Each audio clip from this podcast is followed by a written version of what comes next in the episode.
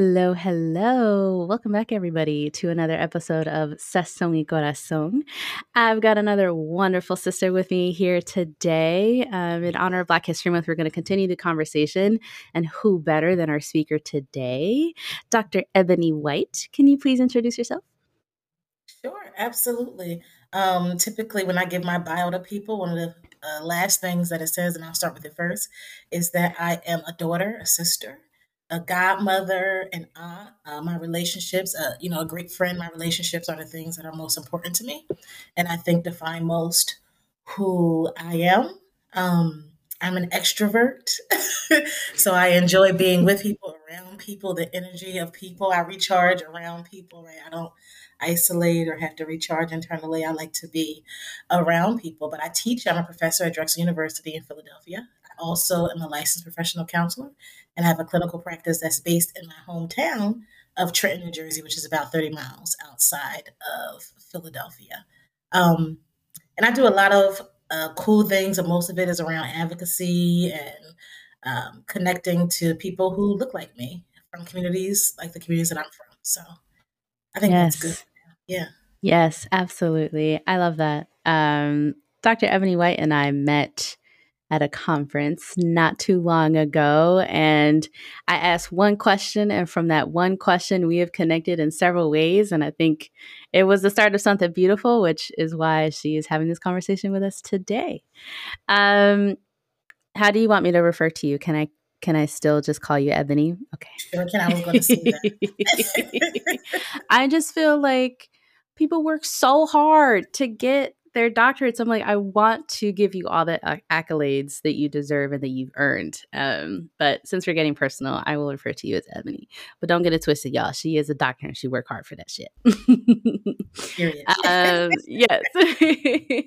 all right, so let's get into it. Um, this is primarily a podcast about mental health. So I, I like to start every conversation with asking the person specifically about their journey. And so I'd like to invite you to tell us a little bit about your personal mental health journey. All right. So, my personal mental health journey, because I have two, right? One as a consumer and one as a provider. And yes. so, growing up in the community that I did in Trenton, New Jersey, really oppression was very resonant. You could see it all around. You could see the pain that people were in, whether that was physical pain, emotional, mental pain, relationship pain. You could just see it. And um, mm-hmm you know, so I grew up uh, initially with an unpartnered mother. And so I know that story seems to be common um, that people who have, you know, fathers who aren't physically present in their lives. Um, and that took a toll on my mental health because that's something that I greatly desired as a child, young girl, mm. um, growing up. And so I had a lot of anger um, inside of me that was really masking a lot of hurt. And so my mom was one of those progressive mothers, and I was in elementary school when she put me in counseling. Um, wow. Yep. She put me in Snap counseling. Snap for your mama. yep. At elementary school because she saw a letter that I had written um, mm-hmm. to my biological father that I didn't intend on sending. And when she read it, I think she was just really taken aback. Um, mm. She's like, mm. "Yeah, I'm gonna take you to talk to somebody." yeah. Um, about this. But I think because that experience, I um, never really had any qualms around mental health or that stigma that many people grow up with. It was still there in the community, um, but mm-hmm. it was mm-hmm. something that I was exposed to so early that I didn't um, shy away from it. Yeah, that's really great. There's something so powerful in a parent recognizing this is outside of my wheelhouse. I'm going to take you to someone who can help you through this. Like, mm-hmm. imagine how wonderful we would be if our parents would be so open to that, uh, which I know is not the case for for every family. So good on your mom. I just want kudos to her. yeah, shout out to moms. yeah. Um. So since you were exposed to counseling so early, did you always know you wanted to pursue your doctorate in this field? Like, when was the moment you decided, like, this is what I need to do? I'm going to pursue this thing? So, I knew very young that I wanted to be a therapist, not necessarily mm-hmm. a doctor. Um, my mm-hmm. mom mm-hmm. is a certified social worker. And so mm. advocacy has always been something that um, has been very visible to me. So I grew up in the 80s, 80s, 90s. And, you know, hindsight is 2020. Being that young, you know, growing up during that time, you don't realize um, the impact or what's really going on around you. But the 80s and 90s was that was the height of the AIDS epidemic, and my mom was volunteering at an AIDS clinic. Um, mm. stand on the corner on the weekends and give out clean syringes, and she called it something, but I can't remember the name of it. But clean syringes, maybe something kits and um, condoms. And she was, I don't want to say she was ostracized for it, but she was definitely judged because he also grew up in a church, right? Mm. Um, and so she had no business doing those um, kinds of things. But basically, seeing the work that she did in the community let me know I could make a difference. And so, as early as high school, I was taking psychology courses. Mm. So I didn't know necessarily that I wanted to be a doctor, but I knew that I wanted, I was going to be counseling in some form or fashion.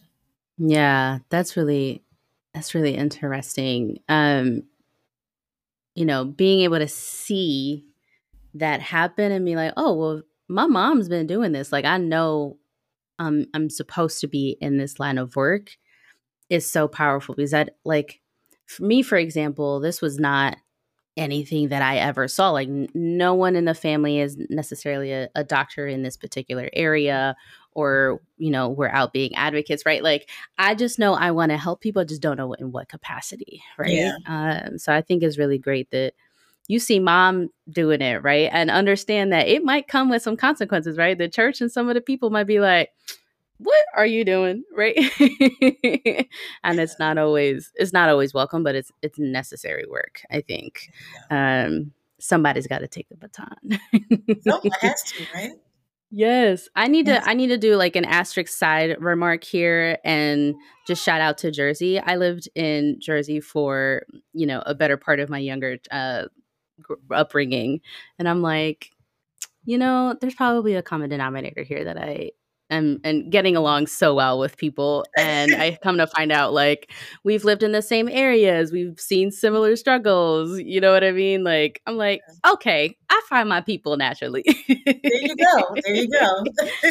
Yes um i've seen some of your previous talks and you you talk a lot about your experience in academia and as a black woman like can you tell me the impact of actually following through uh going through that experience and how that's impacted you personally oh god i'm going to try to be uh, short here but that's a very long answer right because i have to start you know, with my whole post-secondary education and i've mm-hmm. only been outside of um, formative years in high school, all of my education, and at like some of high school, all of my education has been in predominantly white spaces. All of my, you know, post high school and some of my high school, but post high school has been in predominantly white spaces, which is a very different um, experience because as a black, mm-hmm.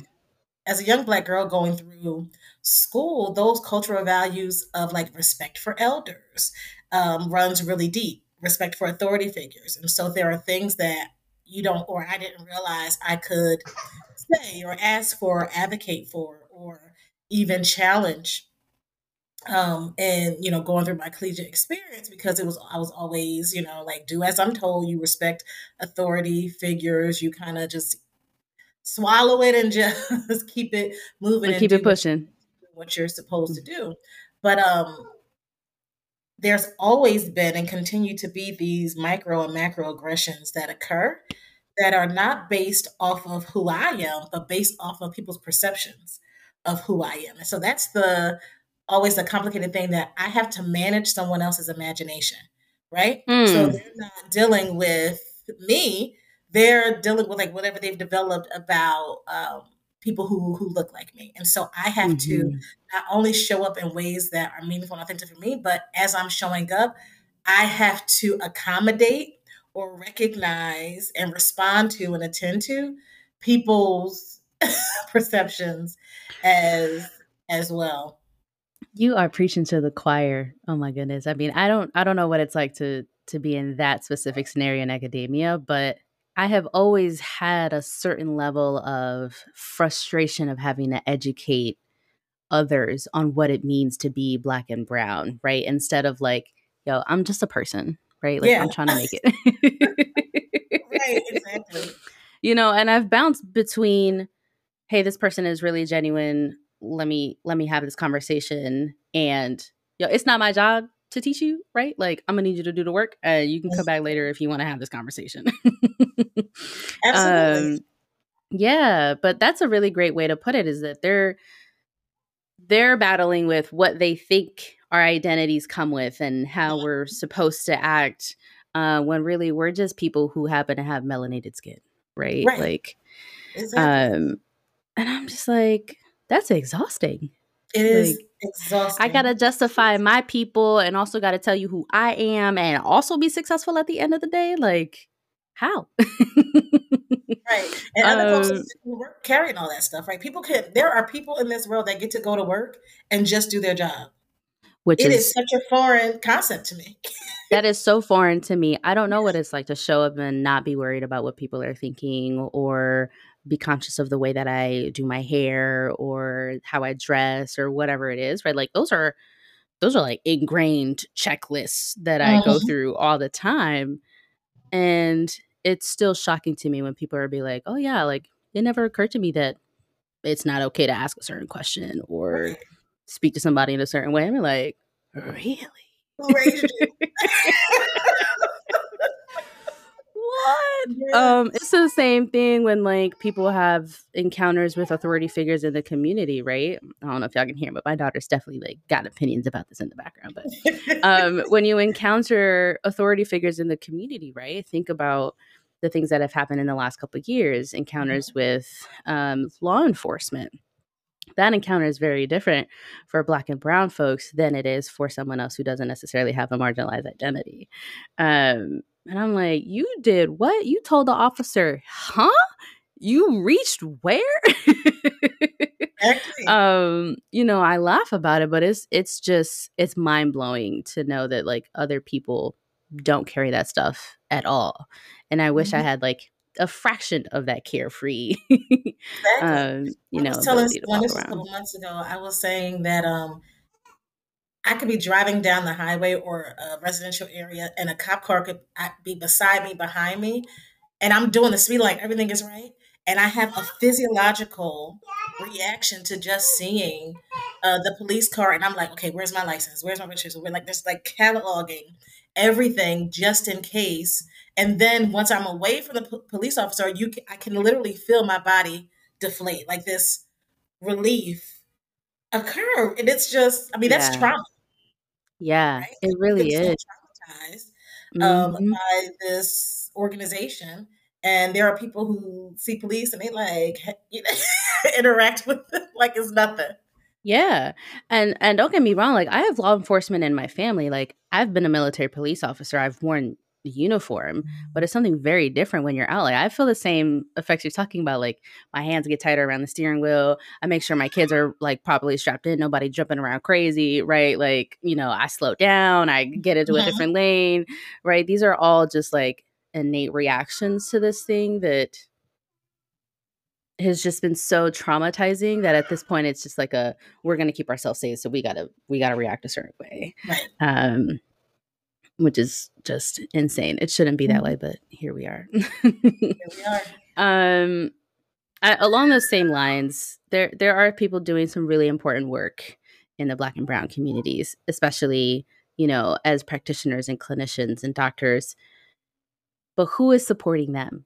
Like how do we even begin to start supporting the ebony whites of the world to be able to continue to do this work So I have several answers for that. So the first thing is, you know, to the practitioners, it's so important to have your people. So I have a group of Mhm. friends who we are all counselors, we're all counselor educators, we're all in private practice, we're all black, different variations of black, but we're all black. And we come together, we do Zoom calls, we hang out, you know, we are able to have conversations that blend the conversation around all of our identities, right? We can talk black-ish, we can Mhm. talk counselor-ish, we can talk academic-ish, right? We can go seamlessly in and out of conversation, and there's no expectation to be those folks' therapist or you know anything. I could just be their friend and have normal conversation.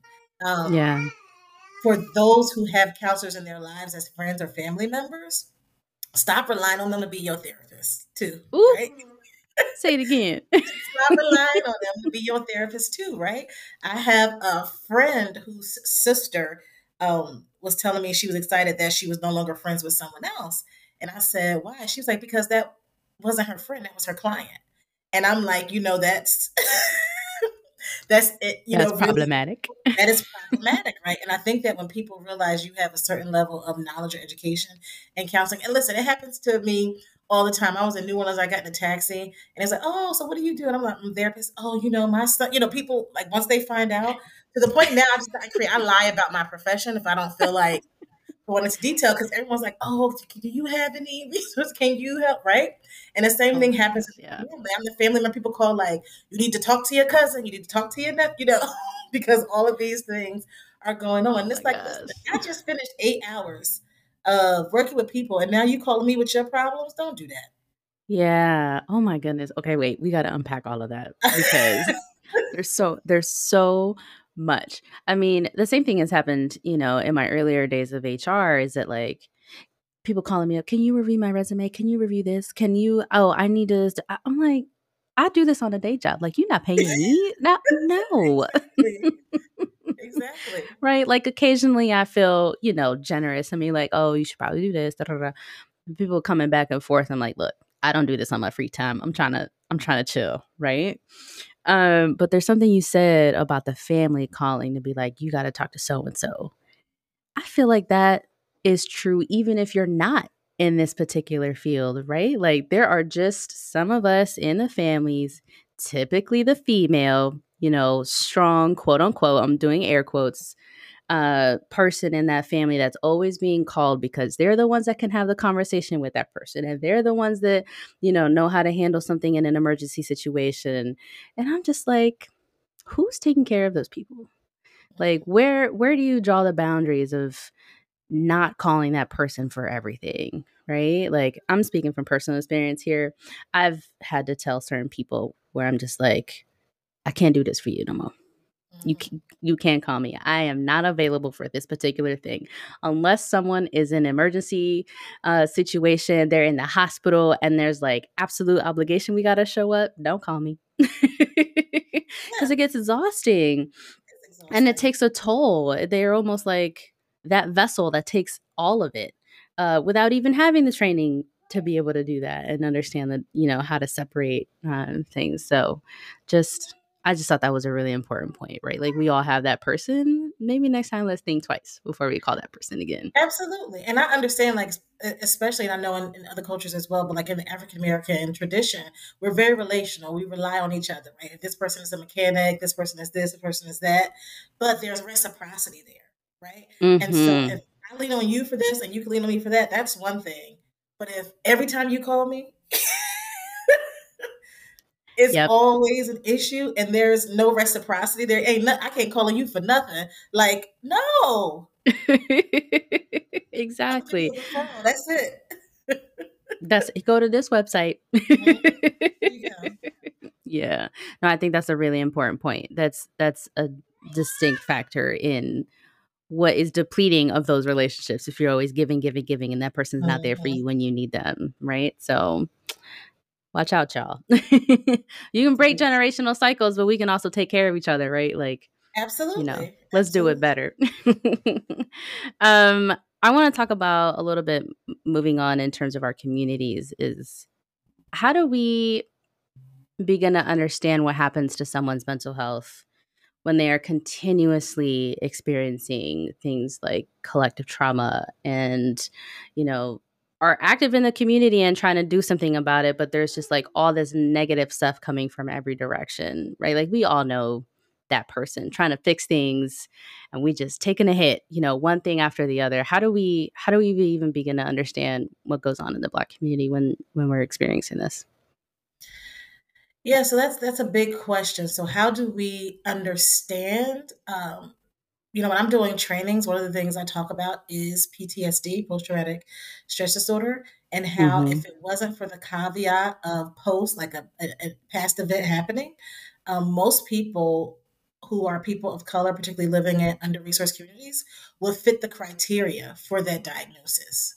right? Mm. Particularly when you think about how Black and Brown folks score extremely high, like their baseline out of 10 is like an eight for hypervigilance, right? Which is not normal. So, what does that mean? That means that we're on guard, on edge all the time, checking for safety, checking for danger, right? Mm. And those things take a toll, right? We think about, you know, how uh, folks of color are have higher um, incidences of high blood pressure and cholesterol, and we like to blame it on the food that we eat. But it's like if I'm constantly on edge and my system is spiking, my blood pressure is gonna go up. I'm gonna be at risk for a heart attack or a stroke because yeah.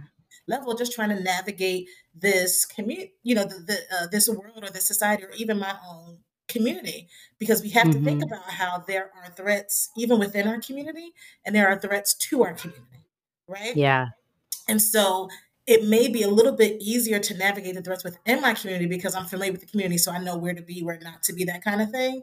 But I also have to manage the television.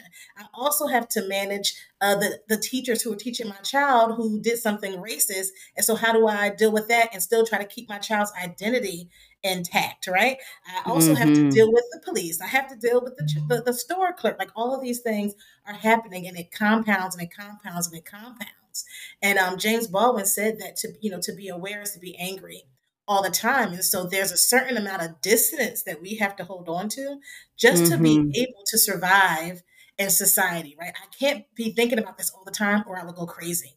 So some yeah. of it I have to suppress because if I don't suppress it, I can't do my job. I can't take care of my kids. I can't, you know, go where I need to go and do the things that I need to do.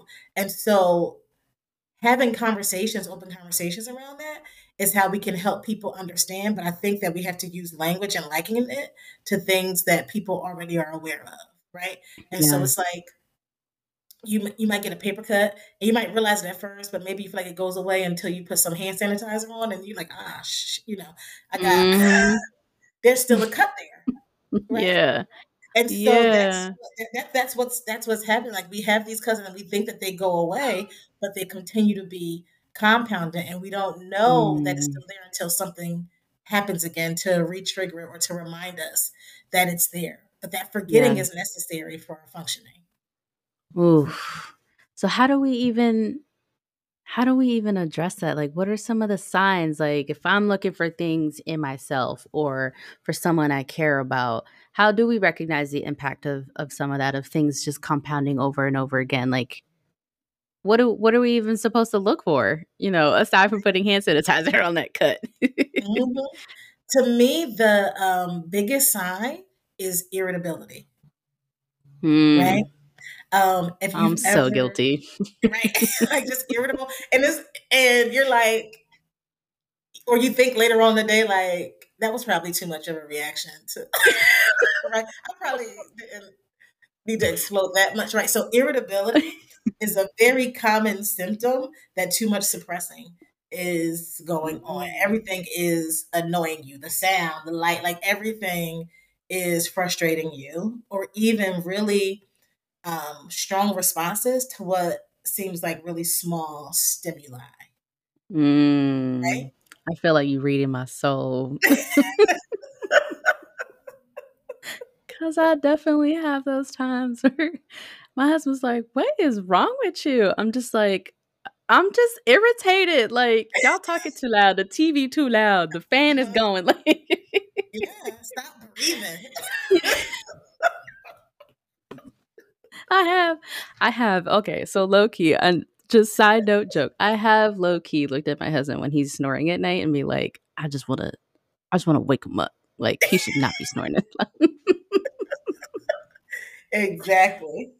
Oh my goodness! And that is when I know I'm like, all right, I need a reset. yeah, one of my you reminded me one of my favorite scenes in this movie called Bride Wars is when this mm-hmm. girl she's like she just she's on the phone with one of her friends. Her husband is in bed asleep, so she gets off the phone and she looks at her husband and she just goes, "You're annoying me." yes, one thousand percent. You're annoying me. It's like Cardi's B lyric, Cardi B lyrics. Um, I forgot the name of the song where she gonna put Clorox in his cereal, and he'd be like, "What?" the things I hate that. I hate that I relate to it so much, but it's true. oh my goodness. All right, so we know the signs. We we know what to look for. How do we reframe and find joy even when we're suppressing all of this and and trying to like be aware, be angry, but also like, yo, I need happiness in my life. Like, how do we start leaning towards joy? Uh, we create it. We have to be intentional about it. And so, mm. historically, particularly if we live in any type of Western context, US, UK, you know, wherever that is, as people of color, we were never meant to experience joy. And so, you know, things, the Whoa, system is pause. designed. Oh. You got to say it again. You gotta say it again. we were we were never meant, and I don't mean like from inception from humanity, like God given or you know whatever you believe in, but yeah. in U.S. context, you know, oppressors and oppressed and oppressed, we were never meant to experience joy. We were only mm. meant to experience pain, and honestly, we were bred to experience pain. Right? It's about how much mm. you can take. Right? Your value is at how much you can take, how much you can do, and that process was painful. It wasn't happy. It wasn't joyful. And so mm-hmm. we sometimes become so accustomed to a certain type of pain or pressure that we feel mm-hmm. guilty if we're not feeling it because that's become our baseline, right? If it's not hurting me, it's not good for me. I'm not doing it right. I'm not doing Oh man. Enough. And so we have to be intentional about creating joy in our life and and knowing that not only do we deserve it, we're owed it. Right? Yeah and we are entitled to it. And we you know there's some things that we need to that, that we need to get that was taken from us as well. Yes. Oh my gosh. We were not meant to feel joy to have joy. I feel like i just got to re-emphasize it because when you try to choose joy like other people start just hating on you like, why are you laughing so loud? Why are you talking so loud? Why why are you so happy? Right? Like, what why can I not have this? Stop acting like I don't deserve this. Right? Mm-hmm. And some and sometimes it comes from like within your own community. Like, why Absolutely. are you resting? um, I say that to say that like finding joy doesn't come without resistance, right? Mm-hmm. Um, I feel like there's huge conversation, at least here recently, with rest being a resistance and leaning into joy, right? I think it's um Tricia Hersey, I want to say, that wrote Rest is, Re- Rest is Resistance, this uh, nap ministry. Oh, yeah. Um, yeah.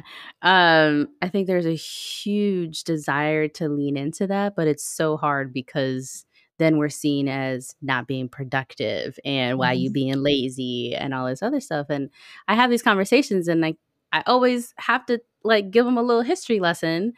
Be like, why is it always related to slavery? Because th- that is literally in the fabric. We are still feeling the impacts of our history, and finding joy is one of those.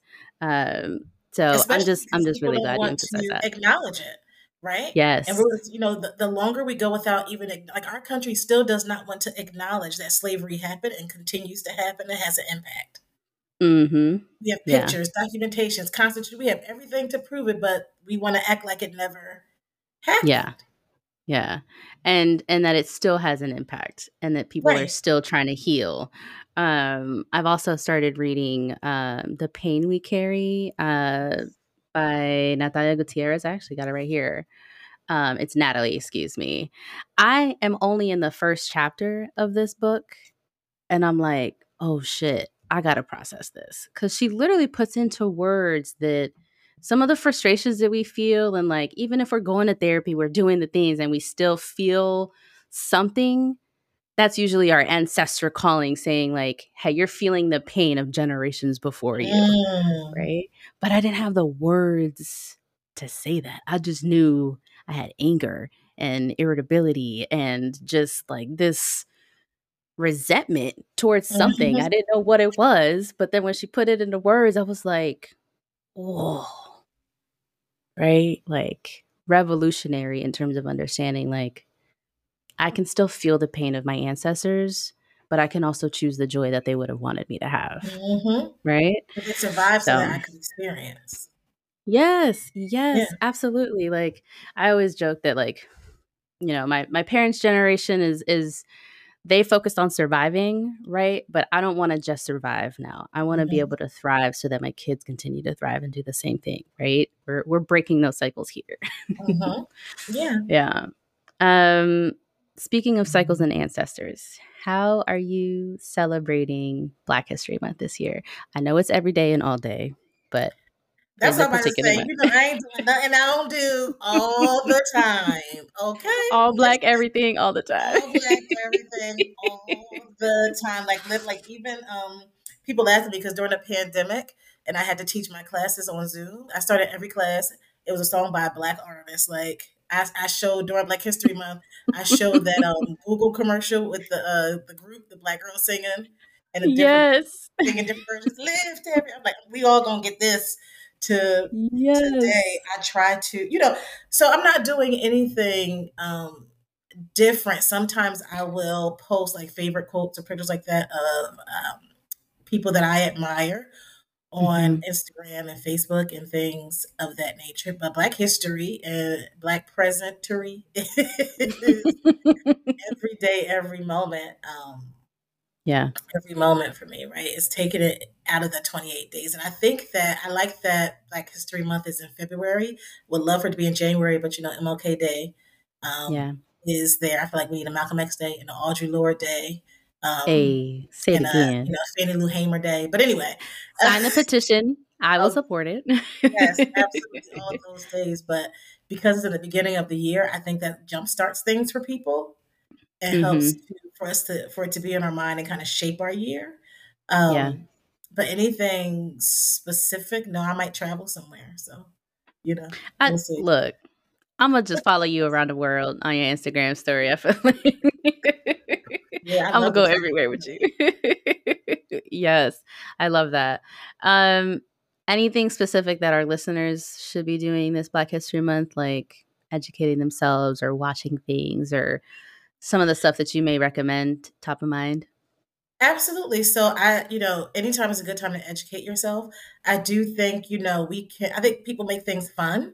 Um, so in February 28, like do some 28 acts for Black history. You can do something like that, whether it's, you know, what are the 28 things you're gonna do for the month? Mm-hmm. Maybe read two books, donate to a shelter, support black owned business, highlight someone or someone's black on your social media. You know, mm-hmm. there are mm-hmm. different things that you can do. I just, you know, I try to patron black businesses all the time. If, I, if a black business does it, I'm, you know, patronizing um, them often. And so look and see what local restaurants, shops, stores, online that you could support. Um, put your money where your mouth is. And, yeah. you know, this may sound cheeky, right? But be kind to black people, right? What? what a to, what a concept. To, what a concept. Yes. Be gentle. Be gentle. Be like, nice. Hold the door. I say thank you. Say hello. Yes. Right. oh my gosh. Smile mm-hmm. at me when you're walking in the by by me on the sidewalk and not suspect exactly. that I'm being of harm to you. Right. Oh my goodness. I love that. That is a perfect way to wrap this up, just be kind to Black and Brown mm-hmm. people. And watch Woman King. That, that movie is amazing. oh my god, yes. It was. I'm not gonna lie. It was a little hard for me to watch, just because like I could feel the pain through the screen, but it was an mm-hmm. absolutely important movie, and I'm so glad that Viola Davis just like killed that role. It was perfect. They all did. Yes. I was watching it on the plane back, like for the fourth time, still crying in my seat, like. it was just so, so I went good. to watch it. We went to watch it on date night, my husband and I, and I like I just like kept reaching over him and like holding his arm and just like squeezing. I was like, oh my god, like this is so good. yeah. yeah. highly recommend.